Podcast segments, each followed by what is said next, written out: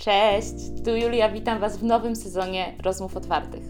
Bardzo się cieszę, że jestem z powrotem tutaj z Wami.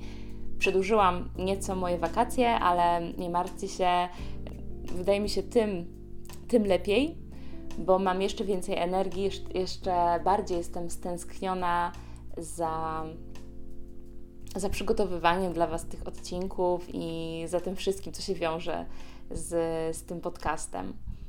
Mm, przychodzę do Was z kolejną dawką inspiracji, pozytywnej energii i mam nadzieję, że, że, że to wyczujecie. E, rozmowy zapowiadają się naprawdę ciekawie. Formuła się nie zmienia, bo mm, wciąż będą to ludzie z różnych etapów mojego życia, z różnych części świata. Pojawią się też goście y, z mojej rodziny, ale tu już więcej nie zdradzę. I tyle. No mam nadzieję, że, że będzie ciekawie, że będzie ekscytująco i, i przyjemnie. U mnie wszystko dobrze. Y, z takich nowości to znowu jestem w rodzinnym Poznaniu i na nowo organizuję sobie tutaj moje życie.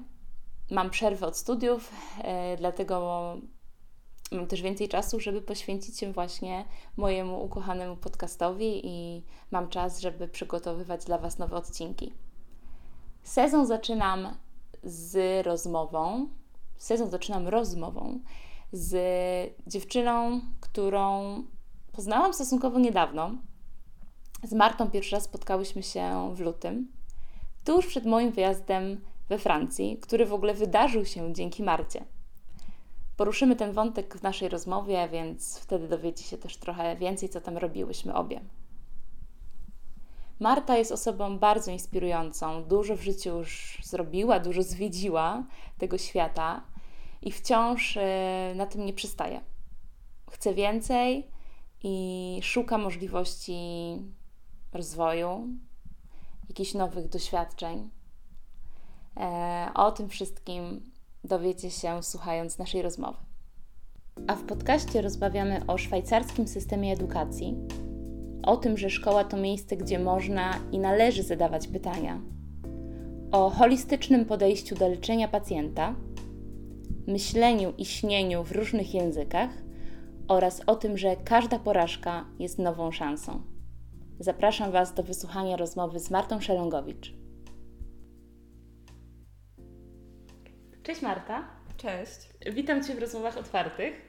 Bardzo się cieszę, że zgodziłaś się ze mną porozmawiać i ja nagrać ten odcinek. Dobra, na początku tak zawsze pytam um, moich gości, żeby powiedzieli, co się dzieje aktualnie w ich życiu, jakie masz plany na najbliższe miesiące. Mhm. Rozumiem, że to nie jest pytanie terapeutyczne. Nie. nie, no absolutnie, no to... to jest pytanie na rozgrzewkę. Okej, okay. no to obecnie jestem na piątym roku na lekarskim. Yy, właśnie go kończę i będę przechodziła na szóstym. Yy, zostało mi jeszcze jedno zaliczenie jutro i koniec. Co chyba, kciuki. co chyba jest moim pierwszym razem, że nie mam żadnych egzaminów w wakacje, więc się bardzo cieszę. Mhm. Ani we wrześniu. Yy, no i jadę na Mazury niedługo w poniedziałek. Tak to planuję już podróż do Meksyku, mm -hmm. bo w mhm. sierpniu wyjeżdżam. Hmm. I co tam będziesz robić w Meksyku? Masz już jakiś plan? No tak, na razie kupiłam loty. Dostałam właśnie kaucję zwrotną za mieszkanie w piątek. I w sumie właściwie godzinę po tym kupiłam loty do Cancunu w, w dwie strony. No i mam loty. No A jak lecisz? Reszta się okaże. Przez, przez Lizbonę. I też się właśnie trochę boję, bo tam Portugalia się jakoś zamyka teraz, więc się trochę boję, że nie przelecę przez tą Portugalię, mhm. jak będzie lockdown. Nawet jak masz szczepienie. No. no ale nie, no chyba się uda, będzie dobrze. Jakoś to będzie. Okej. Okay. Dobra, to, to tak. Zaczynamy od tematu, który pamiętam, że jak pierwszy raz gadałyśmy, to mnie bardzo zainteresował, czyli Twoje dzieciństwo w Szwajcarii. Czy mogłabyś nam powiedzieć w ogóle, jaka jest historia Waszej przeprowadzki tam i jak to wspominasz? Mhm. No to tak, to ogólnie to przeprowadziliśmy się do Szwajcarii, jak miałam 7 lat. Jeszcze do pierwszej klasy, nie do zajówki. Do zajówki poszłam jeszcze w Pruszkowie. E, a potem przenieśliśmy się do Bazylei, właśnie do Szwajcarii. Mój tata, on studiował medycynę, też jest właśnie lekarzem, ale nigdy nie pracował w zawodzie, tylko poszedł do firmy, do mhm. Rosza, dla Rosza pracować. No i dostał opcję awansu, powiedzmy, do Bazylei, bo tam jest centrala. Okay. Em, no i w sumie od siódmego roku życia do mojego 15 roku życia tam mieszkałam. Bazylei. Nie wiem, czy tak, nie wiem o czym dokładnie opowiadać, bo tam dużo bym mogła. Wiesz co, w sumie pamiętam bardzo, jak opowiadałaś mi na przykład em, o systemie edukacji, który jest tak kompletnie Mhm. inny tam i tutaj w Polsce.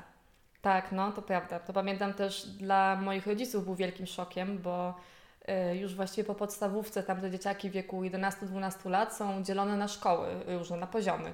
Aha. I nie ma czegoś takiego jak u nas, że wszyscy idą do gimnazjum, do liceum i piszą matury, idą na studia, tylko tam już y, na poziomie właśnie tego, tej podstawówki, kończenia podstawówki jesteśmy dzieleni na poziomy. Mhm. I tam u nas akurat wtedy się nazywało niwo P, niwo A, niwo E, y, od najlepszego do najgorszego i potem też w sumie po każdym tym poziomie jakby gimnazjalnym były podziały na kolejne szkoły.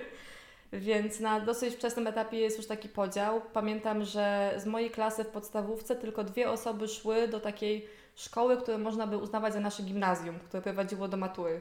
Aha. Tak, tak to właściwie wszyscy... Czyli tak było trudno się tam dostać? Tak, no. Że tylko dwie osoby szły i to akurat były dwóch chłopaków z Szwajcarii, żeby było śmiesznie, więc to też tak, tak moi rodzice mieli trochę podejrzenia, że tak ci Szwajcarzy byli tutaj w, Faworyzowani. faworyzowani. Em, no większość szła do tej szkoły średniej, tam też ja poszłam, też się nie dostałam do tego gimnazjum. Mhm. I dużo osób szło taką już ścieżką zawodową bardziej, po podstawówce już. No i potem też po tej y, szkole jakby średniej w gimnazjum miałam jeszcze opcję iść do liceum, żeby potem iść na studia, na uniwersytet, ale musiałam mieć średnią 5,25 w gimnazjum, co też było bardzo trudne do osiągnięcia. Miałam wtedy 5,11 i też się nie dostałam do liceum, więc tak naprawdę będąc w Szwajcarii nie miałam zbytnio możliwości iść e, na uniwersytet, przynajmniej na studia, tylko bardziej na szkoły wyższe, na jakieś zawodowe różne szkoły, ale no jest to zupełnie, zupełnie inaczej tak naprawdę. Ale uważasz, że Podzielone. trudniej albo że jest gorzej? No właśnie, wtedy jak tam mieszkaliśmy, to moi rodzice oczywiście, jak to z polskiej rodziny, jak to córka nie będzie miała matury, przecież tak nie może być. E, I byli bardzo zbulwersowani tym wszystkim i to był też jeden z powodów, czemu wróciliśmy do Polski, żebym ja mogła mieć maturę, żebym poszła na studia. Aha. E, ale no tak teraz szczerze mówiąc uważam, że ten system jest fajny naprawdę, bo no, uczy się tam zawodu. Tam często ludzie już w wieku 16 lat szli na przykład do banku i to, to, to właśnie to nie są zawody w stylu, nie wiem, sprzątaczka, fryzjer, takie bardzo manualne, co by można było pomyśleć, tylko no naprawdę można było iść do banku, właśnie w ekonomii już pracować, czy yy, nie wiem, co tam jeszcze moi znajomi robili, no właśnie w korpo, w ubezpieczeniach, też, no też w logistyce. No, Czyli bardzo szybko się specjalizujesz w tak, bardzo szybko już właściwie po tym gimnazjum w wieku 16 lat uczysz się zawodu, też masz jakąś tam szkołę. Okej. Nawet jak się szło na, to może nie była pielęgniarka, ale była taka trochę poziom niższy od pielęgniarki, to też się to uczyło będąc w szpitalu, a nie na studiach. I dopiero potem już mając zawód można było się doszkalać na jakby wyższe poziomy pielęgniarskie. Mhm. Więc bardzo szybko jakby uczyłeś się zawodu, a nie siedziałeś w książkach. Okej. I tak jak ja na przykład y, w wieku tam, nie wiem, 19 lat szłam na studia, to moi znajomi już mieli jakby zawód, mieli już wykształcenie zawodowe, już zarabiali powiedzmy 4000 franków i się utrzymywali sami. Więc no to też było takie, że Przyspieszony tempo. tak, my dopiero zaczynamy się cokolwiek uczyć, a oni już w sumie są samodzielni Mhm. i pracują i, i tak mogą się dalej doszkalać w tym, co chcą robić. Jasne. A tak pamiętam jeszcze, że mówiłaś em, a propos sprawdzania wiedzy, że też to inaczej chyba wygląda. Że Pamiętam, że mówiłaś chyba, że w Szwajcarii bardziej zwracają uwagę na to, czy, um, czy umiesz, czy rozumiesz, a nie czy Tak, tak. na pamięć i po prostu znasz definicję. Tak, ale to w ogóle przez całą moją edukację tak było, bo ja też do, też do liceum, jak już byłam w Polsce, chodziłam do IB i tam też tak było. Więc i, i w tym gimnazjum, i w sumie w podstawówce, i potem właśnie w tym IB, jak byłam w Warszawie, tak się bardziej patrzyło na problem całościowo, żeby faktycznie to rozumieć, żeby patrzeć czemu tak jest, a nie tylko, że tak jest i po prostu koniec. Mhm. E, No i dużo było, dużo było pisania zawsze, jakiegoś zrozumienia, dużo było prezentacji, takiego skupienia się też na rozmowach, na dyskusjach.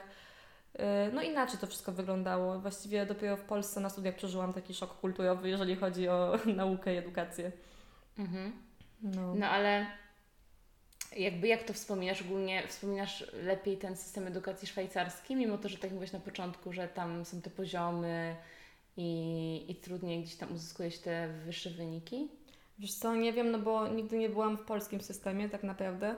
Takim edukacyjnym. Nie tylko na studiach w sumie. Tak, teraz. no jeżeli chodzi o te poziomy, no to szczerze mówiąc ciężko mi powiedzieć, no bo no faktycznie, no jakby ja, ja bym tam nie zostałabym lekarzem zostając w Szwajcarii, więc faktycznie jeżeli może chcesz robić coś bardziej takiego akademickiego, właśnie iść, nie wiem, na prawo, na lekarski, no to jest to utrudnione, bo jednak da się, tam też masz potem różne sposoby na zmiany tych szkół i da się, ale jest to ciężkie.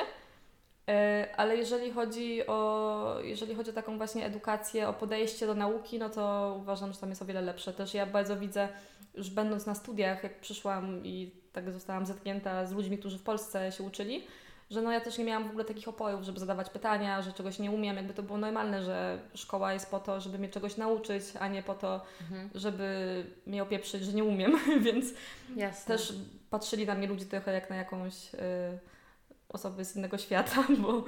bo no tak, prostu... bo dla Ciebie to było naturalne. Tak, no że bo tak robimy w szkole. Ja się po prostu nie bałam nigdy nauczycieli prowadzących, ani no po prostu ludzi, którzy są przecież dla mnie, żeby mnie czegoś nauczyć. I to było dla mnie normalne, gdzie w Polsce widziałam, że ludzie są bardzo wystraszeni i myślę, że to jest właśnie między innymi no, przez szkołę, że chyba tak po prostu byliście zastraszani w szkole. Aczkolwiek nie wiem, no bo nie chodziłam w sumie do takiej typowej polskiej szkoły. No wiadomo, wszędzie jest inaczej, ale możesz mieć rację. Jeśli chodzi na pewno o no. zadawanie pytań, ja się bardzo bałam. Przyznawać, mhm. że czegoś nie umiem, nie rozumiem. Tak, tak. No i to też widzę. Na studiach już teraz inaczej, ale wcześniej mhm. tak. No ale u nas na przykład, u nas na studiach bardzo to widzę, że ludzie już nie wiem, już teraz może lepiej, ale też przez te pierwsze lata szczególnie to był duży problem z tym. Choć do, do tej pory często no, są zadawane jakieś pytania do nas, mam wrażenie po prostu po to, żeby pogadać, była jakaś dyskusja, a ludzie się boją odpowiadać, że coś głupiego powiedzą, że nie umieją. Albo nawet jak wiedzą, to nie, nie, mówią, więc to jest takie dziwne. Ja często jestem tą osobą, która gada na zajęciach, mimo że nie mam tej wiedzy. E, no, więc to na pewno widzę, że to jest taka różnica jakaś tam, którą wyniosłam stamtąd. A jak się językowo odnalazłaś w Szwajcarii? Bo jak przyjechałaś, to nie znałaś języka jeszcze. Tak, nie pamiętam, właśnie nie pamiętam tego w ogóle, no bo ja tam przyjechałam maj, mając 7 lat. E, tam jest w ogóle mega fajny system, bo była taka klasa integracyjna dla wszystkich, którzy przyjeżdżali z innych krajów i to było dla ludzi, czy dla dzieci w różnym wieku, bo tam pamiętam, no ja miałam te 7 lat, ale była jedna dziewczyna nawet 17-letnia i wszyscy są wrzucani do tej jednej klasy i nas uczyli po prostu chyba języka, i też trochę może o kulturze kraju, ale też tam była jakaś taka basicowa matematyka, coś tam, coś tam nas uczyli. No i w momencie, jak umiesz na tyle język, żeby jakby móc być w normal, normalnej klasie, to Cię przykładali do, do normalnej klasy, do Twojego poziomu. I ja już po połowie, y, po, po połowie roku właśnie w takiej klasie zostałam do normalnej podstawówki, do drugiej Aha. klasy przeniesiona. To Więc szybko. Bardzo szybko, no. Chyba byłam jedną z pierwszych. I czyli tam się uczyłaś yy, niemieckiego. Tak, niemieckiego. A angielskiego się kiedy zaczęłaś uczyć? No właśnie, angielski, angielskiego się bardzo późno zaczęłam uczyć, bo ym, w, w, tam, gdzie ja mieszkałam, w Bazylei, czyli w niemieckojęzycznej Szwajcarii, to był francuski jako drugi język. I francuski już mieliśmy od y, czwartej klasy podstawówki, jeżeli się nie mylę, a angielski dopiero od drugiej klasy tego gimnazjum, powiedzmy. A. Więc angielski był jako jakby ten trzeci język i był dosyć późno wprowadzany też nie był jakoś super na super poziomie. Ja no, miałam w gimnazjum dwa lata angielskiego tak naprawdę i nie umiałam z niego wiele. Bardziej francuski był właśnie ciśnięty już od początku. No. A jak wróciłaś do Polski, to przeżyłaś trochę szok? No bo w sumie jak wyjechałaś jako siedmiolatka, jeździliście często do Polski? Tak, tak. Wszystkie święta, wszystkie wakacje Aha. były w Polsce, więc jakby często tu bywałam. E, szok, no nie wiem, znaczy tak, pamię tak pamiętam, że miała taka sytuacja. Pamiętam, że na samym początku, e, jak wróciliśmy do Polski, to jeszcze mieliśmy, my mieszkaliśmy e, w Pruszkowie pod Warszawą, bo tam jeszcze byłem od naszego mieszkania w Warszawie. I ja dojeżdżałam kolejką właśnie z Pruszkowa do, do szkoły, do centrum. I no nie wiem, no w Szwajcarii czy też mi się wydaje w innych krajach na, na zachodzie, tak się śmiesznie się wyrażę, no jest jednak taka większa kultura w obsłudze klienta, czy ogólnie e, w jakimś takim, no w obsłudze klienta, w jakimś takim kontakcie, w byciu sympatycznym.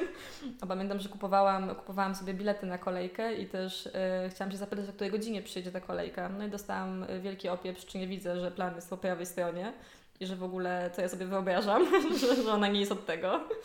No i no, no to był, pamiętam, takie śmieszne było dla mnie, ale jakoś tak pozytywnie do tego ale to podchodziłam. się uderzyć, bo Naprawdę, no bo, bo zap... tak zapamiętałaś? Tak, bardzo zapamiętałam, bo zapytałam się o godzinę I tam właśnie o, o jaki bilet muszę kupić. I dostałam ogólnie wielki opieprz, że jak to ja mogę nie wiedzieć, gdzie jest plan i że y, jaki Mhm. bilet kupić. Znaczy myślę, że mam nadzieję, że aż tak źle nie jest, ale faktycznie za granicą ja też czuję większą chęć pomocy mi, jeżeli czegoś nie wiem. Tak, znaczy to są takie, mi się wydaje, bardziej starsze osoby w Polsce. Już teraz też to się może tak kończy. No, w sensie młodzi ludzie są bardziej sympatyczni też w tych restauracjach i właśnie różnych punktach obsługi. obsługi. No chyba tak. Ale tam czasami zostają takie smaczki. No a w takim razie skąd w ogóle się pojawiła medycyna w Twoim życiu na pomysł? O Jezu, Taki no to, jest, to jest zawodowy. śmieszne pytanie. No właśnie mój kolega mówił y, ze, ze studiów. Jezu, skrzyczałem się. Mój kolega właśnie Maciek ze studiów mówił, że jak na pierwszym roku się mnie zapytał, czekaj, jak to było? Że on się mnie zapytał, y, czemu wybrałam te studia, czy tam właśnie czemu jestem tutaj, a ja mu powiedziałam, że nie wiem, co tutaj robię, że ja jestem artystką. I on to bardzo zapamiętał, ja tego w ogóle nie pamiętam. No i trochę tak jest, że ja bardzo długo nie wiedziałam, co chcę robić. Wiedziałam, że jakby lubię biologię, chemię, lubię, te, lubię właśnie psychologię, naukę, y, te klimaty, no ale ja też zawsze rysowałam, malowałam, myślałam też o architekturze, o jakimś projektowaniu wnętrz, y, o Mhm. czymś takim bardziej właśnie artystycznym. Nie wiem, moja mama zawsze się śmieje o malowaniu obrazów na Montmartre na ulicy i takie miałam pomysły na życie. E, A tak szczerze mówiąc, po prostu w liceum zauważyłam, że dobrze mi idzie jednak ta nauka, że dobrze mi idzie ta biologia i chemia. E, Ja też zawsze chciałam podróżować, chciałam mieć zawód, gdzie bym mogła pracować wszędzie na świecie. E, No też lubiłam zawsze pomagać ludziom, lubiłam rozmawiać z ludźmi. No i tak y, trochę może po prostu, bo było to bardziej racjonalne niż zostanie artystką mimo wszystko. Mhm. No i też wiedziałam, że no ja bym tego, to bym znienawidziła to, jakby ja, dobra, jestem, lubię malować, porysować, robić coś kreatywnego, ale no czasami przez rok na przykład nic nie robię, bo mi się nie chce. No rozumiem. A to jednak było coś, co wiedziałam, że będzie mi sprawiało satysfakcję, no ja też no, lubię kontakt z ludźmi, lubię gadać z ludźmi. To brzmi jak świadoma decyzja mimo wszystko. W sensie przywołałaś tą anegdotkę z tym Twoim kolegą, Tak, ale tak. jak teraz tak tłumaczysz, No, jakbyś miała gotową odpowiedź w głowie już. Tak. no bo mam, mam. Chwilę ludzie pytają. Nie no, tak pół na pół. Znaczy jestem, jestem teraz szczęśliwa z tej decyzji, aczkolwiek no wiele razy w czasie tych studiów myślałam, żeby to rzucić i że po co mi to wszystko. Więc na pewno nie jestem typem studentki, która od dziecka chciała być lekarzem, czy że to było moje marzenie. To na pewno nie. Jakby ten pomysł się pojawił w liceum. E, No. To jeszcze może powiedz właśnie o jakiej specjalizacji najbardziej myślisz, bo to by się łączyło a Tak. z tym rozmawianiem z ludźmi i tak dalej. Tak, no właśnie o psychiatrii myślę. Y, W sumie już szłam na studia z tą myślą. Też właśnie dlatego, no bo też myślałam o psychologii, o studiach z psychologii. Właśnie mnie bardzo interesował mózg, y, interesował mnie w ogóle dusza, jakieś takie duchowość, w ogóle no, wszystko powiązane z naszymi zachowaniami, sny i tak dalej. No i uznałam, że tu będę mogła to połączyć w tej psychiatrii. Też nie byłam tego pewna do końca, czy chcę to robić, bo jednak jest dużo stereotypów z tym związanych. Zawsze mi ludzie mówili, że nie idź na psychiatrię, bo sama będziesz, sama oszalejesz yy, i sama skończysz yy, w szpitalu. Jejku.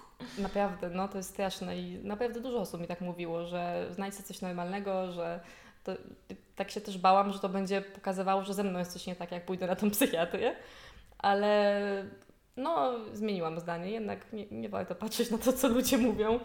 Ja też o, teraz od paru miesięcy chodzę na psychiatrię i mi się to bardzo podoba, już w sumie tak dosyć definitywnie chyba tą decyzję podjęłam, że chcę coś z tym robić. Jeszcze zastanawiałam się nad ogólnie taką psychosomatyką, co też w na przykład zawodzie lekarza rodzinnego mamy, że właśnie takie bardziej leczenie psychosomatyczne, jakieś tam nerwice, to też rodzinny robi. Tak holistycznie ogólnie leczyć pacjenta. Bo też właśnie, o, zawsze chciałam, y, miałam takie wrażenie, że wszystko, wszystkie te specjalizacje leczą tak bardzo szczegółowo, skupiają się na swoim i tak naprawdę leczymy objawy, a nie przyczynę, a ja tak chciałam człowieka leczyć bardziej holistycznie i właśnie sprawdzać skąd to wynika. Y, No też się No, interesuję ciekawe. jakąś ajurwedą hin, hinduską i jakimiś tam alternatywnymi trochę medycynami i właśnie samopoczuciem, też jak właśnie psychika wpływa na nasze zdrowie. A Więc macie też takie zajęcia? Mało, mało, mało Ale wspomina mamy. się o tym, to nie jest tak, że Ayurveda? Nie, nie, nie, to nie u nas. Nie, o tym się w ogóle nie wspomina. W sensie o Ayurvedzie to bardziej jak byłam w Indiach, się tak dowiedziałam i, i tam yy, tak to trochę zagłębiłam, ale na studiach teraz na, u, na rodzinnej bardzo dużo mówili o psychosomatyce i ogólnie właśnie jak psychika też wpływa na, na różne tam zaburzenia na różne choroby. Więc coś tam się mówi o tej psychice, też o jakaś tam psychoedukacja powoli jest, ale o alternatywnej medycynie raczej nie akurat. Okej. Okay. A od razu wiedziałaś, że chcesz w Polsce zrobić studia? Czy miałaś jakieś pomysły inne? Miałam inne, znaczy no ja chodziłam do tego IB, tak jak mówiłam i większość moich znajomych mimo wszystko poszło z takim planem, żeby wyjechać za granicę. No tak. I jednak y, mało osób, znaczy zostało trochę osób w Polsce, ale większość wyjechała. Ja też chciałam wyjechać, myślałam właśnie o Szkocji głównie, no bo tam były darmowe studia i po angielsku, w Anglii się już płaciło. I składałam faktycznie do Szkocji do czterech szkół na medycynę, do jednej składałam na Biomedical Sciences. No i na medycynie niestety nigdzie nie dostałam. Tam w ogóle bardzo ciężko się dostać. Nawet jak ja tam miałam chyba 42 na 45 punktów tych naszych IB-owskich, takie no tam nauczyciele wystawiali tak jakby opinię o nas. Miałam bardzo dobre wyniki, ale mimo wszystko nigdzie się nie dostałam. Dostałam się na to Biomedical Science y, do Aberdeen. No i też myślałam o tym, ale w sumie wybór był między tym Biomedical Science w Szkocji, a medycyną w Polsce i uznałam, że jednak wolę mieć taki bardziej wiadomy zawód, wiadomą ścieżkę, bo w sumie po tym Biomedical Science też nie wiadomo, co w Polsce robić. O Niemcach też myślałam, ale no jakoś tak spóźniłam się chyba z aplikacją, znaczy nie chciało mi się trochę składać. No. A w sumie teraz tak się zorientowałam, że studia to był, e, to był pierwszy raz, kiedy e, jakby uczyłaś się po polsku tak stricte. Tak, tak. Tak, i to też jakby, no, ja zawsze mówiłam po polsku, zawsze czytałam, nawet pisałam po polsku, bo pisałam pamiętniki, odkąd byłam mała, więc ten język... Po polsku je pisałaś? Tak, po polsku je pisałam, no. Mam, pierwsze pamiętniki mam jak mam 7 lat e, zapisane, mhm. e, więc zawsze jakoś tam, no też dzięki mamie, też nam jakoś ten język, e, jakiś dyktanda nam robiła e, i ćwiczyła z nami ten język. Więc nie miałam z tym problemu, ale mimo wszystko, no jak czytałam książki, te takie, nie wiem, histologii, anatomii po polsku, to niby rozumiałam słowa, ale jakby nie wchodziło to do mojej głowy. Miałam ciężko ze zrozumieniem cał całości, co czytam. No bo jednak całej biologii, chemii uczyłam się po angielsku. No właśnie, no wyobrażam sobie, że kurczę, tak. to jest wyzwanie, nie? I wszystkie te nazwy, no to też są też takie śmieszne historie związane, co moi znajomi znają, że nie wiedziałam, jak pewne pierwiastki się nazywają po polsku, że jakieś tam takich podstawowych rzeczy nie wiedziałam, yy, jak się co nazywa. I no, ludzie byli trochę zdziwieni, no bo jednak mówię po polsku normalnie, a tutaj się pytam o to, co to jest glin na przykład i nie wiem, że to aluminium. I dużo było takich sytuacji. Też pamiętam na histologii właśnie na pierwszym roku pisałam wejściówki, jak mieliśmy pół na pół po angielsku i po polsku mi Pani pozwalała pisać, bo po prostu pewne nazwy umiałam po angielsku, a po polsku nie pamiętałam. No, ale Więc było, było to jakieś, tak, wszystko. było to jakieś wyznanie, aczkolwiek uważam, że ten język nie był aż tak ciężki. Bardziej zmiana systemu nauki i w ogóle no, myślę, że to bardziej wpłynęło na to, że było mi ciężko. Ale w sumie uważasz, że to język polski jest takim Twoim pierwszym językiem? Tak, tak, tak. To na A pewno. myślisz, że myślisz zawsze po polsku? Nie, nie, nie, nie, nie. Znaczy, mi, się, mi się myślenie, nie wiem, dla mnie to jest w ogóle bardzo naturalne, że mi się myślenie przestawia dosyć szybko, nawet jak nie umiem dobrze w danym języku. Że no, nawet jak teraz byłam w tej Francji te trzy miesiące, to ja już y, potrafiłam myśleć po francusku, mimo że nie mam dobrego poziomu z języka francuskiego i no też jak pojadę do Szwajcarii, no to tam po tygodniu mi się przełącza na niemiecki. Jak byłam w Stanach, czy tam gdzieś podróżuję i mówię po angielsku na co dzień, to mi się na angielski prze, przełącza. Więc no nawet jak myślę często o jakiejś, potem wrócę do Polski, Szwajcarii, myślę o Szwajcarii, no to załóżmy te rozmowy w głowie, no po niemiecku przeprowadzam. Jak myślę coś tam o tym, co się działo we Francji, no to często po francusku sobie je jakoś tam przetwarzałam, więc mm. to takie było dla mnie naturalne, że dane wspomnienia z danego kraju są w danym języku i to jest połączone, język y, z tym, co się działo. No, nie, to jest super ciekawe. Więc to się też, szybko też, dzieje. Też tak mam, też tak mam, ale wydaje mi się, że to Twoje doświadczenie z dzieciństwa też mogło bardzo wpłynąć. To, co tak, powiedziałaś, że tak. nawet jak, dobrze, jak dobrze nie znasz tego języka, tak. to i tak masz taki automat, żeby myśleć właśnie tak, no to nawet jest takie, to jest nawet takie z lenistwa trochę. No ja pamiętam jak y, w liceum miałam taką koleżankę i kolegę, co też byli pół Niemcami, pół Polakami i też chodzili do angielskich szkół od urodzenia. No i my wszyscy w trójkę jakby mówiliśmy tak po angielsku, niemiecku i polsku dosyć płynnie, no i my potrafiliśmy na przykład naprawdę słowa z wszystkich trzech języków platać w zdania i ze sobą gadać. Mieszać. Albo mieszać, po prostu z lenistwa że tego słowa się bardziej tu używa, tego tu, to brzmi lepiej w tym języku i to jest no, takie... dokładnie, to jest też ważne. Tak, to brzmi lepiej, brzmi. no i to jest takie mieszanie. Lepiej oddaje to, co chcesz tak, powiedzieć. podobno to jest ogólnie bardzo nie, niezdrowe i nie powinno się tak robić. Serio? No, to jest takie lenistwo językowe, ale taka wygoda. To się fajnie tak um, stawiać sobie takie wyzwanie, żeby jednak spróbować, nie? Przetłumaczyć tak, tak. i znaleźć to słowo, którego Ci brakuje. No, ciekawe to jest. A masz sny w różnych językach? A wiesz co, nie wiem. Ale tak, mam. Nawet ostatnio coś śniłam po francusku, wiesz? No, naprawdę coś śniłam i się obudziłam i mówię, kurczę, co ja po francusku gadałam w tym śnie? No ja też tak mam, to jest no. prześmieszne, albo zdarzało mi się, że śniły mi się jakieś sławne osoby no. I w tych snach rozmawiałam z nimi po angielsku na przykład. No właśnie. Ale też z kolei różnie, bo też mi się zdarzyło chyba, że w śnie rozmawiałam z Rianą po polsku. No. O, ale ona też odpowiadała Ci po polsku? No chyba tak, okay. chyba tak, więc to zależy, ale no, no są takie Jakby no, historie. Teraz nie mam takich snów w innych językach, więc nawet mi się to tak nie mogę sobie przypomnieć, ale pewnie jak teraz wyjadę na wakacje i będę, wiesz, gadała po angielsku, no to na bank mi się włączy znowu jakieś tam sny po angielsku, czy myślenie po angielsku. Czy nie wiem, może nawet jakieś słówka hiszpańskie mi się włączą. Tam nie wiadomo. Trochę? Nie, nic nie umiem po hiszpańsku. No to się nauczysz.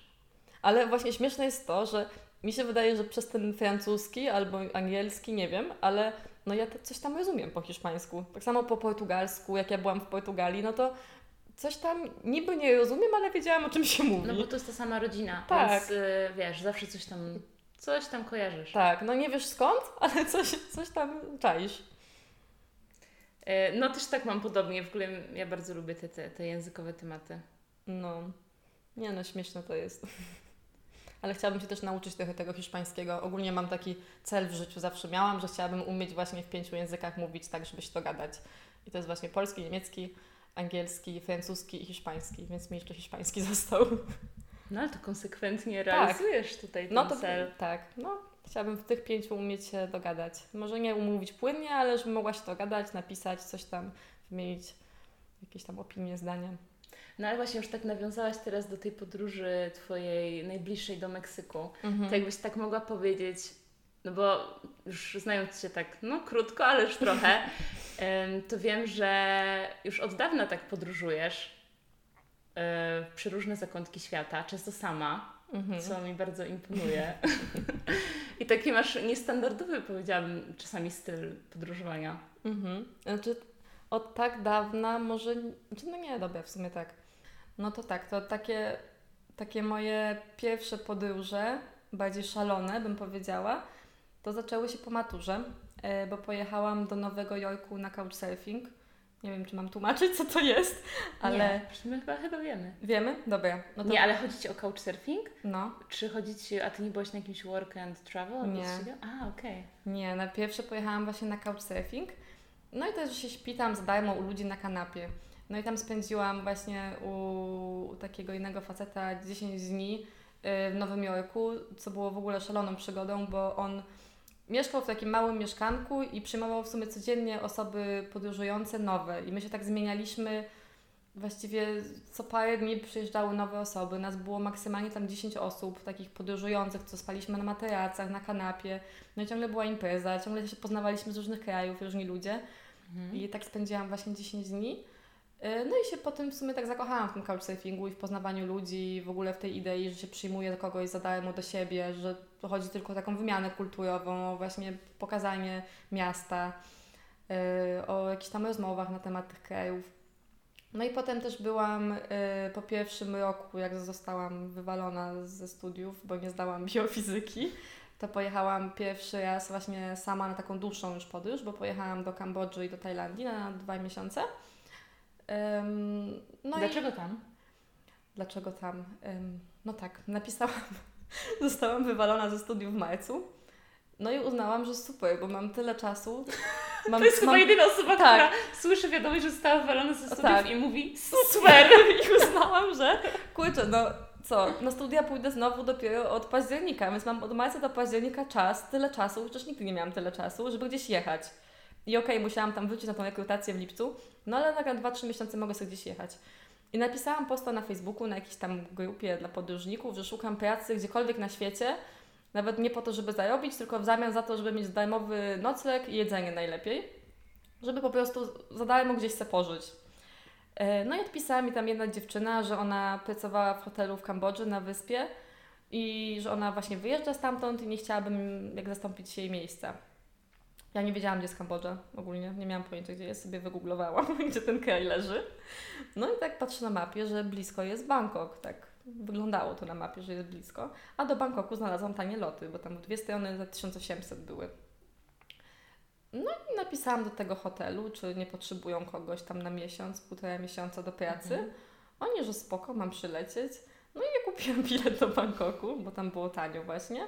Poleciałam, tam spędziłam, sama oczywiście, sama właśnie z plecakiem. E, tam spędziłam trzy dni, no i potem dwa dni jechałam do tej Kambodży na tą wyspę. I tam zaczęłam pracę, tam pracowałam przez miesiąc. I tam jechałaś? Nie, autobusami, Aha. jakimiś tam różne środki komunikacji ogólnie były do tej Kambodży. E, no i tam pracowałam, a potem jeszcze przez miesiąc e, jeździłam sobie po Kambodży i po Tajlandii. I to była taka moja pierwsza, większa podróż właśnie samemu, z plecakiem. No i w ogóle do Azji, gdzieś dalej. Czyli w ogóle w Azji nigdy nie byłam przed. No. no właśnie, ale skąd u Ciebie taka, po pierwsze odwaga, bo moim zdaniem to jest odwaga, po drugie mm, takie w ogóle optymistyczne nastawienie, że okej, okay, może się tam coś wydarzyć, ale wszystko będzie dobrze. Mhm. I też takie zaufanie do ludzi. To, co już powiedziałaś w Nowym Jorku, couchsurfing. Tak, tak. E, i, i, no i ta Kambodża też. Mi się wydaje, że mam coś w głowie uszkodzone, bo inni ludzie tak nie mają. Ale pozytywnie. pozytywnie. Bo ja to mówię wszystko pozytywnie. Tak, nie no, ja wiem. Ale no naprawdę, ja się, ja się nie boję ludzi, tak, że mi coś zrobią, czy że, że nie wiem, ktoś mnie tam zgwałci, czy zabije, czy, czy coś się stanie, no takie myśli, jak to ludzie mają. No też, no nie wiem, no też y, się mówi, że tam od dziecka się nas uczy, żeby nie gadać z obcym, czy tam nie wsiadać do obcego do samochodu, czy nie brać cukierków od obcych, no to dobrze się śmiałam z moją mamą, że mi moja mama nigdy tego nie powiedziała. I Czyli jest to. Tak, i nigdy mi tego nie mówiła, żebym nie gadała z obcymi, nie wsiadała do samochodów, ani nie, nie jadła nic od nich. No i tak mi zostało, że wsiadam do tych samochodów i gadam i jem i jeżdżę. Ale w sumie myślę, że to doświadczenie Twoje mieszkania w Szwajcarii to też Ci na pewno dużo dało. W sensie to, że znalazłaś się w jakimś obcym środowisku, Twoi rodzice ym, jakby nie byli wcześniej jakoś związani ze Szwajcarią, więc jakby taki kontakt z innością tak, różnego tak. rodzaju tak, znasz od dzieciństwa. Tak, też tak myślę, no bo jakby dla mnie to było normalne, że są różne kultury, różne religie. Ja, ja w klasie miałam tam moja najlepsza, najlepsze moje przyjaciółki w podstawówce, to jedna dziewczyna była z Iraku, druga była z Włoch, trzecia była z Brazylii. To było normalne, że tam znajomi obchodzą Ramadan, że ci tam jedzą, nie wiem, nie jedzą krowy, a ci nie jedzą świni, a ci coś tam, jakby to wszystko było bardzo naturalne dla mnie. I mhm. nie było czegoś takiego, że to jest obce, więc jest jakieś tam złe, czy Jeszcze fakt, że spotkałaś się z tym jako dziecko, gdzie w ogóle tak, dzieci mają tak. łatwość przyjmowania takich informacji. Okej, okay, ty nie jesz tego, a ty jesz no to. Tak. Albo ty jesteś taki, ty jesteś taki. No i to, tak było po prostu. I ja też pamiętam, to też był taki trochę szok, że jak przyjechałam już do Polski, czy nawet odwiedzałam moje tam przyjaciółki z przedszkola yy, właśnie w Warszawie, i tam, nie wiem, były jakieś takie właśnie żarty, że ciapaty, czy tam, że no były takie różne komentarze, to ja w ogóle nie rozumiałam o co chodzi. Ale o co chodzi? Co, że kebab, że co? Że z Turcji jest? No i co z tego? I jakby w ogóle nie czaiłam tego poczucia humoru i w ogóle z czego się śmiejemy i o czym my mówimy, bo albo, że tam właśnie jakiś taki strach przed tym, nie? Przed muzułmanami, czy przed innymi kulturami, no. Jakby no, moja przyjaciółka była z Iraku, nie? Co? Więc y, nie czaiłam tego w ogóle, takich rzeczy. Ale mówiłaś im na przykład, że o tak, co Wam ta, chodzi? Tak, Dlaczego tak, tak, mówicie o mojej koleżance w sumie? Tak, no mówiłam, mówiłam. I co oni na to?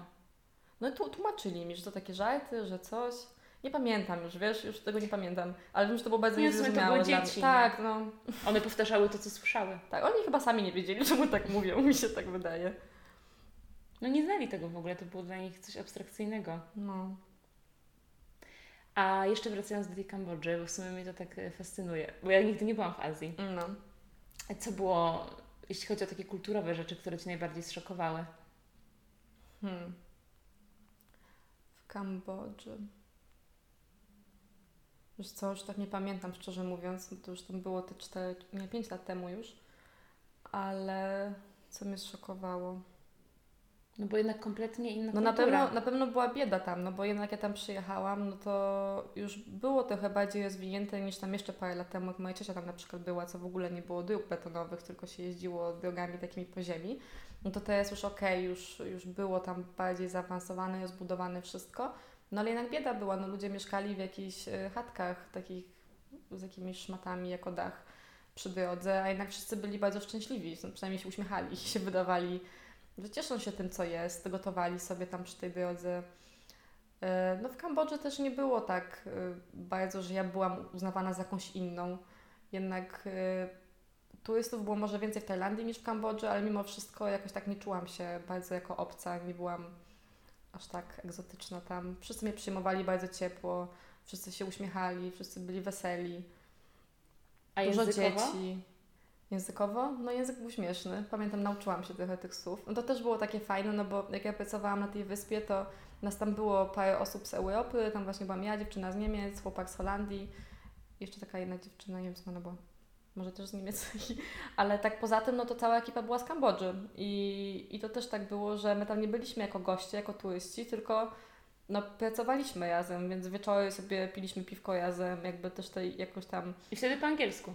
Tak, po angielsku, no, jakoś ten ich sposób spędzania wieczorów, oni głównie piwo pili, pamiętam.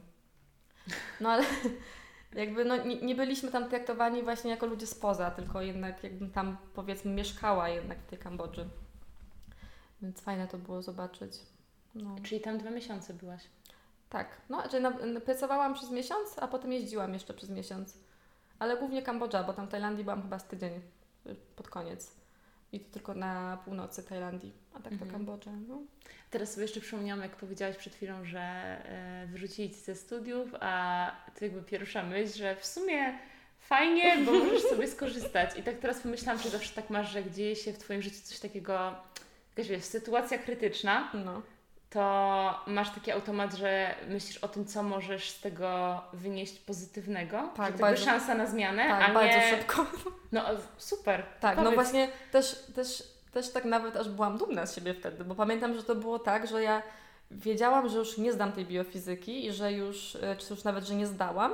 I ja praktycznie w przeciągu dwóch tygodni, jakby po tym wywaleniu z uczelni, już miałam kupione loty i miałam wszystko ogarnięte na następne trzy miesiące. I to nawet była szybka piłka. Tak samo w sumie teraz w tej epidemii, no wszyscy byli załamani, że nic nie można robić, zajęcia online, a ja pierwsza, czy pierwsza myśl, jedna z myśli, super, mogę sobie wyjechać do Francji na trzy miesiące i nauczyć się języka. Zawsze tego chciałam, nie było kiedy. Więc faktycznie mam takie myślenie, że jestem chyba jakoś w stanie zrobić coś fajnego. Nawet z jakiegoś tam dramatu. Nie, bo widać, że umiesz tak spojrzeć z większą perspektywą, że no to okej, okay, no teraz nie zdałam, ale przecież mam jeszcze czas, mogę tak, tak. powtórzyć ten semestr. Tak, że naprawdę nic się, nic się takiego nie wydarzy przecież, jak nie zdam. Jakby, no, znaczy się, jak będę rok do tyłu, o to mi chodzi. Mhm. A w sumie jak tak zaczęłaś w tej Francji, to teraz pomyślałam, nie miałam takiego planu, ale może byśmy trochę powiedziały o tym wspólnym doświadczeniu, które miałyśmy, czyli no, pracy jako fille No. Bo y, to tak powiem, bo nie wszyscy są wtajemniczeni, że Marta spędziła we Francji trzy miesiące i równocześnie właśnie studiując i mając zajęcia online, pracowała jako fille a później, kiedy ona wyjechała, to ja wskoczyłam na jej tak. miejsce. I tak się poznałyśmy. Tak się poznałyśmy. No, w sumie dużo by rozmawiać i dużo by opowiadać o tym doświadczeniu. Tak, nie? no właśnie pomysł, y, to też jest śmieszna historia w ogóle, jak ten pomysł się znaczy, narodził. Tak, narodził. Znaczy, no tak, chodziło ogólnie o to, że zawsze chciałam ten francuski dalej pociągnąć, no bo miałam ten plan tych pięciu języków, y, żeby właśnie je umieć, ale no nie planowałam wyjechać do Francji w tym roku. I to było tak, że mama mnie też zabrała do fryzjera. Nie wiem, czy Ci powiedziałam tę historię? Nie? Nie. Jak ten... To też był impuls, ten wyjazd, bo mama mnie, mama mnie zaprowadziła do takiego fryzjera, gdzie mi powiedziała, że tam jest magiczna atmosfera u tego fryzjera, że mam pójść. A ja w ogóle nie planowałam sobie włosów obcinać nic w Gdańsku. No i poszłam tam, żeby sobie podciąć końcówki, tam faktycznie jakieś kadzidełka, świeczki w ogóle. No i leżała książka y, o Magdzie Umer i o jej przyjaciółce, już nie pamiętam jej nazwy tej przyjaciółki. Ja Magdę Umej uwielbiam, więc zaczęłam czytać, no i tam było właśnie o życiu tych artystów, y, tam w czasach komuny, że oni mieli dom pod Paryżem i że oni tam wszyscy jeździli i się spotykali, pili wino i że to było takie super życie. Ja tak sobie przy tym fryzjerze pomyślałam, że kurczę, też bym sobie tak chciała pożyć, tak w tej Francji, tak pijąc to wino i te duże okna i widoki w ogóle. I dosłownie po tym fryzjerze, po przeczytaniu tam paru fragmentów z tej książki, poszłam do domu, zaczęłam szukać, y, jak mogę wyjechać do Francji, pisać na różnych grupach, że szukam pracy we Francji, albo jako niania, albo jako co innego. I tego samego wieczoru jeszcze znalazłam sobie tę rodzinę. Ale to było tak, że oni napisali na Facebooku ogłoszenie, że szukają? Nie, ja napisałam.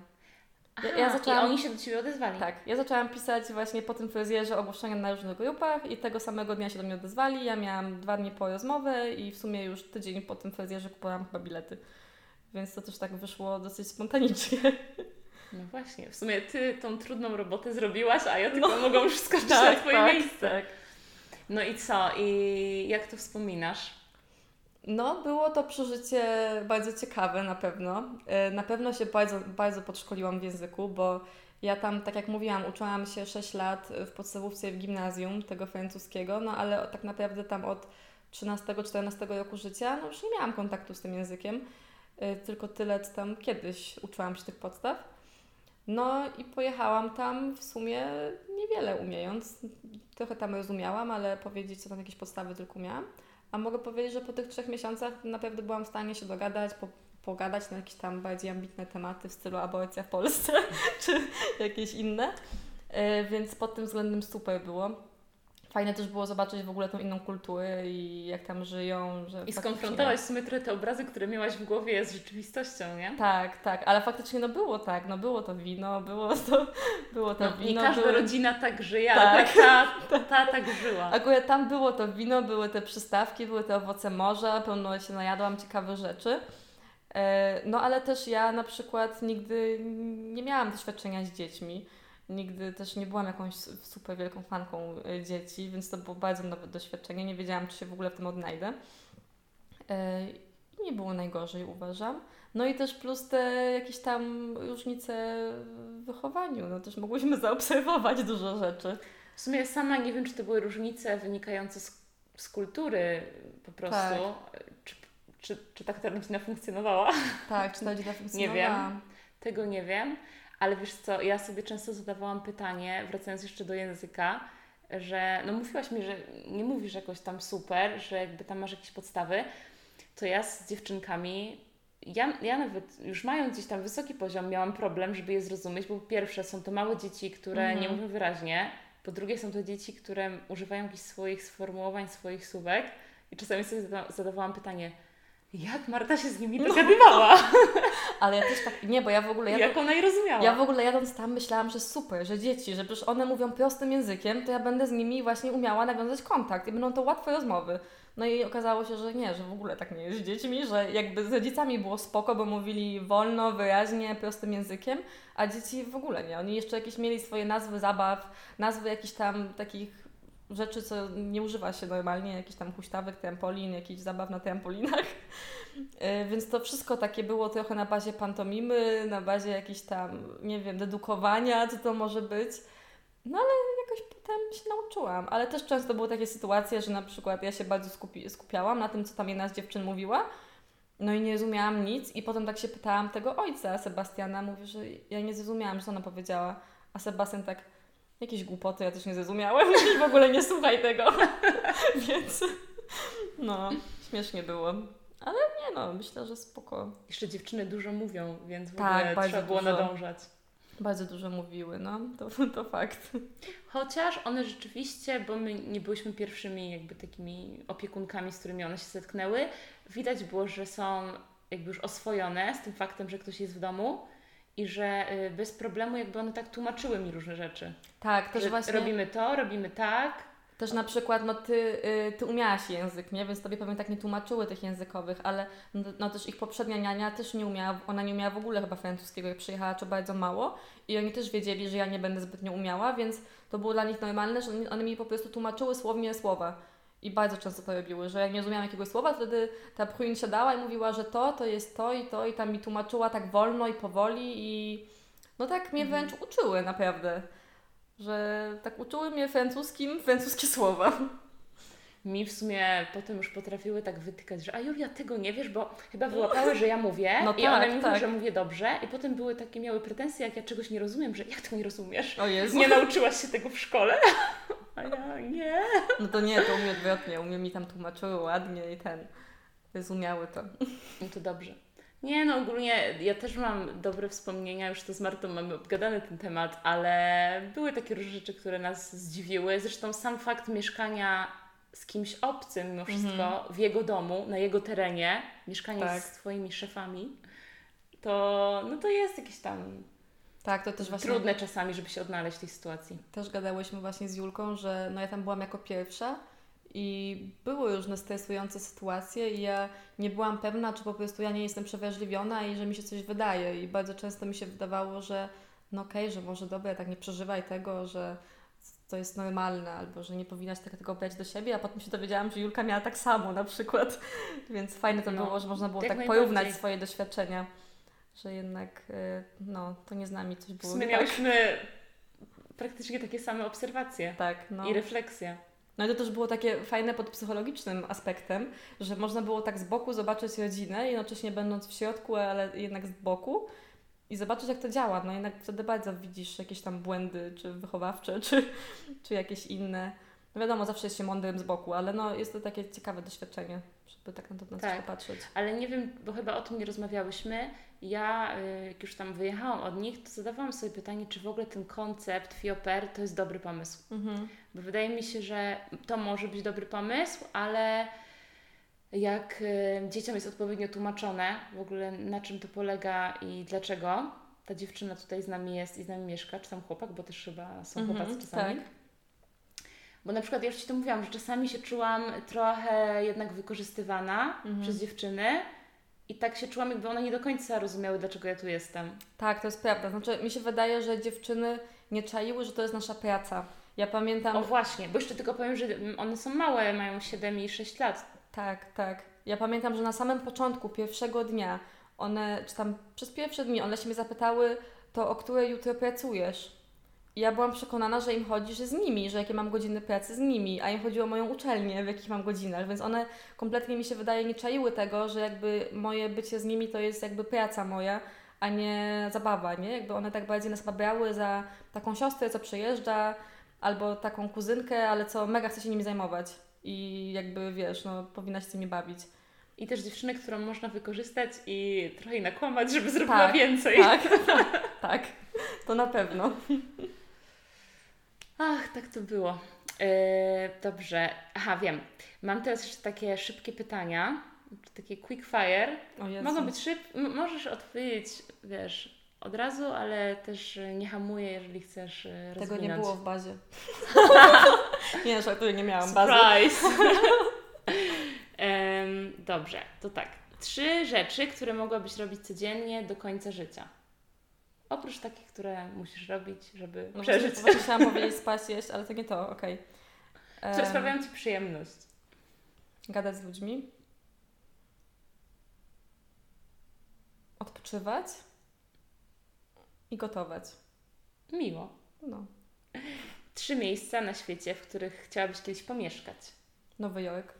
To jest moje największe marzenie. Um, jakaś wyspa na, w Azji. I... Co jeszcze? Hmm. Może Portugalia? Hmm. A taka Twoja wymarzona podróż? Już nawet nie wiążąca się z mieszkaniem, tylko po prostu mm -hmm. jakimś takim doświadczeniem. Ameryka Południowa. Mm, a które kraje dokładnie? Wszystkie. Ogólnie, Czyli jakaś taka podróż po Ameryce. Tak, no jak będę robiła, znaczy planuję zrobić po stażu taki rok przerwy i jeździć po świecie i właśnie chciałabym w tym roku przerwy zjechać sobie Amerykę Południową, taką dłuższą podróż, pół roku, nie wiem, 8 miesięcy. To w sumie teraz idealnie, bo jedziesz do Meksyku, trochę już się nauczysz hiszpańskiego. Tak. No to właśnie to jest taki mój plan, że przed tą podróżą chciałam takie bardzo basiki z hiszpańskiego się nauczyć i potem w czasie tej podróży już tak do poziomu komunikatywnego dojść. No, to jest niesamowite, to jakbyś miała naprawdę plan nie mam, nie mam, nie mam, ale tak, tak, wychodzi. To tak wszystko wychodzi, naprawdę, jak nie mam żadnego planu. Ale to znaczy, że może tak podświadomie takie decyzje podejmujesz? Może. Znaczy, no, mam takie pewne doświadczenia, które wiem, że mi sprawiają przyjemność, które tam chcę jakoś zrobić po prostu w życiu. To są bardziej takie rzeczy do odhaczenia, które chcę zrobić. Mhm. Ale to nie jest tak, że mam zaplanowane, że tutaj to, tutaj to, potem... No nie. Znaczy tak może te z boku lata, tak wygląda. Może 3 lata do przodu to tak, ale to nie jest tak, że miałam już zaplanowane 5 lat temu, to 10 lat, to nie. Okej. Okay. A jeśli chodzi takie pytanie ym, do Twojej artystycznej duszy, -hmm. czy wolisz rysować, czy malować? Jakby czego używasz do... Rysować ołówkiem. Aha, czy jakby takie szkice robisz? Tak, no, najbardziej lubię Ale szkice. kolorujesz je później? Nie. Że też, też maluję, ale najbardziej chyba lubię ołówkiem mhm. Szkice. No. I potem gdzieś wiszą te Twoje dzieła? Nie, w teczce mam. Do, do szuflady? No. O nie. Może No. słuchaj, jakiś kolejny pomysł na konto na Instagramie. No może. Czasami coś tam wstawię sobie, jak coś na ładnego narysuje. No, dziewczyny mi mówiły wciąż, jak Marta pięknie maluje i że w ogóle Julia nawet nie próbuj, Nawet nie było, bo i tak będzie brzydkie. bo i tak będzie brzydko. No im rzeczywiście, szczególnie ta starsza, y, miała takie wielkie ambicje, w sensie jak coś jej nie wychodziło, to nie lubiła już tego robić, więc Tak. ona mnie zazwyczaj prosiła, żebym ja jej coś narysowała, albo kopiowała kreska w kreskę to, co ja. O, tak, to ja też to z nią przerabiałam. Jejku. No. Ale widziałam potem, że y, od koleżanki też kopiowała. No. Jak przychodziła Maną i rysowała coś, to, To y, print to samo. Ale ja miałam też tak z nią, że na początku jej rysowałam i myślałam, że spoko, że dziecko się cieszy, że jej coś tam rysuje, a potem zauważyłam, że to chyba miało zły wpływ na nią, bo ona się porównywa, porównywała do mnie. Bo nie rozumiała, że ty jesteś Jej starsza się, albo że tak, masz jej się, jej się wydawało, że powinna tak samo umieć jak ja. Ja jej mówiłam, że nie, no zobacz, ja mam 25 lat, ty masz 7, no tyle lat y, ćwiczyłam, bla bla bla, ale tak niezbyt to rozumiała. No, bo to jest jeszcze potem już temat... przestałam trochę tak rysować przy niej. Mhm. No ale to chyba była też specyfika akurat jej, tego tak, dziecka. właśnie chciałabym, to jest temat na inną w ogóle już y, Psychologii jej. rozmowę, bo y, ona w ogóle żyła w przekonaniu, że chodzi do szkoły po to, żeby udowodnić, że ona już umie Tak, i że jest najlepsza, no. i że jest najlepsza. Tak, no to tak trochę jak polskie dziecko na studiach u nas. Co tu dużo mówić? Że właśnie, że na uczelnię też mam takie trochę wrażenie. Na uczelnię, że się chodzi nie po to, że oni nas, na, mas, nas mają czegoś nauczyć, tylko po to, żeby sprawdzić, czy my już umiemy. I to jest dla mnie największy w ogóle błąd na tych studiach, że często tak właśnie... No słuchaj, ty jesteś teraz Jest. inspiracją dla wszystkich. Albo korzystają, albo nie. No. Mają okazję. A jeśli chodzi o taką jedną rzecz, której jeszcze nie robiłaś w życiu, a chciałabyś spróbować? Chciałabym zrobić e, patent na samoloty. Chciałabym latać. Mhm. No na jakieś takie awionetki czy coś, ale no chciałabym kiedyś tak móc sama prowadzić samolot mały chociażby. To tak jakoś już wymyślałam jakiś czas temu. Em, co bym Do jeszcze spełnienia. chciała. Tak, no chciałabym jeszcze, mówię, popracować jako kelnerka w Australii albo w ogóle wiele rzeczy chciała robić, takich, takich zawodów, em, no nie wiem jak to nazwać, no ale takich zawodów właśnie w stylu, że no już byłam nianią, teraz może jako kelnerka na jakiejś plaży, no w jakimś Mhm. beach barze, albo nie wiem, pouczyć dzieci języka angielskiego gdzieś właśnie w Ameryce Południowej. No tak coś, Fajne jest to, że mimo to, że wybrałaś już sobie kierunek studiów i taką, taką ścieżkę trochę kariery, tak. to i tak to Cię nie hamuje przed tym, żeby jeszcze sobie, jak masz czas teraz i możliwość, to popróbować czegoś innego, tak na zasadzie doświadczenia. Tak, no właśnie tak mam, że, że no już i tak mam zawód i będę go miała, więc po co mam, jakby nie muszę się śpieszyć w tym, więc dlatego pomyślałam, że po stażu jeszcze sobie pójdę i właśnie pobędę tą kelnerką w Australii, czy tam pouczę jakichś, nie wiem, dzieci w Chinach angielskiego, czy coś No, i sobie no jeszcze super. pokorzystam z wszystkiego, co mogę, więc no to bym najbardziej chciała zrobić, że po prostu jeszcze pokorzystać z wszystkiego, co świat ma do zaoferowania, a nie tak biec. Fajnie było, żeby to jedną zawsze z. Tobą zostało. Jakby, No. I żebyś korzystała na tyle, ile możesz. Myślę, że kiedyś mi się to też pewnie znudzi, to ciągle jeżdżenie i bieganie i robienie wszystkiego, no ale póki mam siłę, póki chcę, no to jakby Korzystasz. każdego dnia możemy być kim chcemy, robić coś innego. Takie mocno życiowe Tak, Marty. motto życia, no. E, a jeszcze jeśli chodzi o takie rzeczy, które Cię jakoś tak szczególnie w życiu inspirują albo motywują, może to jest jakaś szczególna książka, którą przeczytałaś, albo mm, jacyś ludzie w Twoim życiu? Mhm. Mm. Na pewno bardzo mnie inspirowały książki Martyny Wojciechowskiej, ale też Beaty Pawlikowskiej. Dużo Mhm. ich też czytałam tam właśnie będąc w gimnazjum już Yy, i one na pewno- mnie motywowały.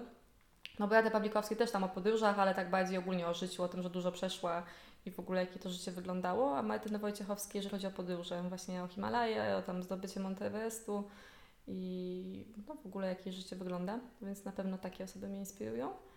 A jeżeli chodzi o książki, to teraz Ci nie wymienię żadnej książki, tak nie wiem. Ale mnie tak, w ogóle mnie tak inspirują chyba ludzie tacy poznani z dupy trochę nagle, tak szczerze mówiąc. Mhm. Na przykład pamiętam, pamiętam osobę, takie właśnie zdanie, co usłyszałam od takiego chłopaka, co pracował właśnie w Kambodży, też w hotelu na plaży i on był, y, no był właśnie z Kanady. Y, Z Kanady miał tam w ogóle mieszkanie, no dobrze był tam chyba tak ustawiony w tej Kanadzie. No Mhm. i rzucił to wszystko w pizdu, on tam był po 30, około 40 i se pracuje jako kelner właśnie w tej Kanadzie, e, w tej, w tej Kambodży. Kambodży? I on mi powiedział, że ludzie mu nie wierzą, że on jakby jest szczęśliwy w tym. że mu, im się wydaje, że on przy czymś ucieka z tej Kanady, że na pewno ma jakieś problemy, że ucieka, że no nie może być szczęśliwy tak żyjąc sobie z dnia na dzień, sam zarabiając jakieś bardzo małe pieniądze. On mówi, że on jest bardzo szczęśliwy i że nie, trzeba być nieszczęśliwym. Że też ludziom się tak wydaje, że bycie nieszczęśliwym to jest y, normalne. Że o, bardziej to chciałam powiedzieć. Mhm. Że ludziom się wydaje, że bycie nieszczęśliwym jest, jest normalne. normalny stan. Że to, że chodzimy do pracy i nam się nie chce, to to jest normalne. A on mówi, że to nie jest normalne, bo on żyje codziennie, tak jak chce i jest szczęśliwy codziennie. Mhm. I że nie trzeba być nieszczęśliwym. Nie trzeba, wiesz, yy, wstawać rano jak się nie chce albo no, robić różne rzeczy, których nie chcemy. To jest w ogóle ciekawe, jak pojawia się w Twoim życiu na przykład na chwilę tylko taka osoba, tak. powie Ci jedno zdanie i to zdanie sprawi, że jakoś tak bardzo na Ciebie wpłynie. Tak, no. Jest tak myślę, no, no, właśnie, o to mi chodzi, że no, nie trzeba robić pewnych rzeczy, że nikt mi nie każe robić to i to. To jest super. I też um, na przykład Twoi rodzice też w tym Cię wspierają? Czy... Tak, tak. Znaczy, no wiadomo, no zawsze każdy o to pyta, jakby no moi rodzice są normalnymi rodzicami, nie są wcale jacyś bardzo wyzwoleni i, i, i się o mnie nie martwią w tym wszystkim. No martwią się i, i też moi, m, zawsze pierwsza reakcja mojej mamy to jest o nie. Yy, znowu coś ty, wymyśliłaś. Co ty znowu wymyśliłaś i w ogóle proszę mnie nie strasz. Mam nadzieję, że to żart i potem przeżywa to i, i, i no nie podobają mi się przeważnie te pomysły na początku, no ale potem jakoś dochodzi do siebie i już jest dumna, jak już pojadę. Więc teraz też jest wielkie przeżywanie Meksyku w całej rodzinie i że może mi odwołają te loty i może nigdzie nie pojadę. Czyli na to liczą? Tak, znaczy, to jest takie gadanie uważam, bo potem jak już pojadę, to potem już zobacz, gdzie jest Marta, jak fajnie. Ale no, zawsze... to wszystko normalne. Chyba. Tak, ale zawsze z gadaniem, że o nie, o nie. No. Ale to Cię nie powstrzymuje. Nie, nie powstrzymuje. Dobrze, to jeszcze pytanie na koniec, które zawsze zadaję moim gościom jako że podcast nazywa się Rozmowy Otwarte, no. to chciałam Cię zapytać, czym tak dla Ciebie personalnie jest taka otwarta rozmowa i co wnosi do Twojego życia? Taka otwarta rozmowa? No to przede wszystkim szczerość. Ja w ogóle, dla mnie szczerość jest bardzo ważna i jakieś takie bycie autentycznym, no też bycie takim, jakim się jest. Yy, bycie szczerym w tym, co się robi. Ja w ogóle uważam, że niech każdy sobie na świecie robi, co chce i żyje jak chce, ale niech y, będzie w tym szczery i jakby no nie, nie chowa się z tym, tylko po prostu tak żyje. Niech będzie z tego dumny. I no, więc mi się wydaje, że taka rozmowa otwarta to dla mnie jest właśnie rozmowa, gdzie można być sobą, gdzie można być szczerym, yy, gdzie można jakoś też pokazać swoje emocje. Tak. Dobrze, dziękuję. dziękuję. Dziękuję Wam za wysłuchanie tej rozmowy. Jak zwykle zapraszam Was na profil instagramowy Rozmów Otwartych tam zawsze więcej informacji o moich gościach, zdjęcia, także więcej inspiracji. Chciałabym zwrócić jeszcze Waszą uwagę na przecudowne muzyczne tło, które towarzyszy nam e, od dzisiejszego odcinka i zostanie z nami. Moim marzeniem było, żeby podcast miał też swoją oprawę muzyczną i no jestem niesamowicie wdzięczna e, autorowi, e, czy też kompozytorowi, który zdecydował się mi pomóc. Dzięki Mateusz i jeszcze raz jestem super wdzięczna. Więcej kawałków Mateusza i jego twórczości znajdziecie w linku, który zostawię Wam na dole. Także y, cieszcie się tą oprawą muzyczną, którą dla Was przygotowaliśmy i widzimy się. Nie, nie widzimy się. Słyszymy się. Zawsze mam ochotę powiedzieć widzimy się, więc kurczę, kiedyś coś muszę wymyśleć. Słyszymy się za tydzień w piątek. Dzięki, cześć.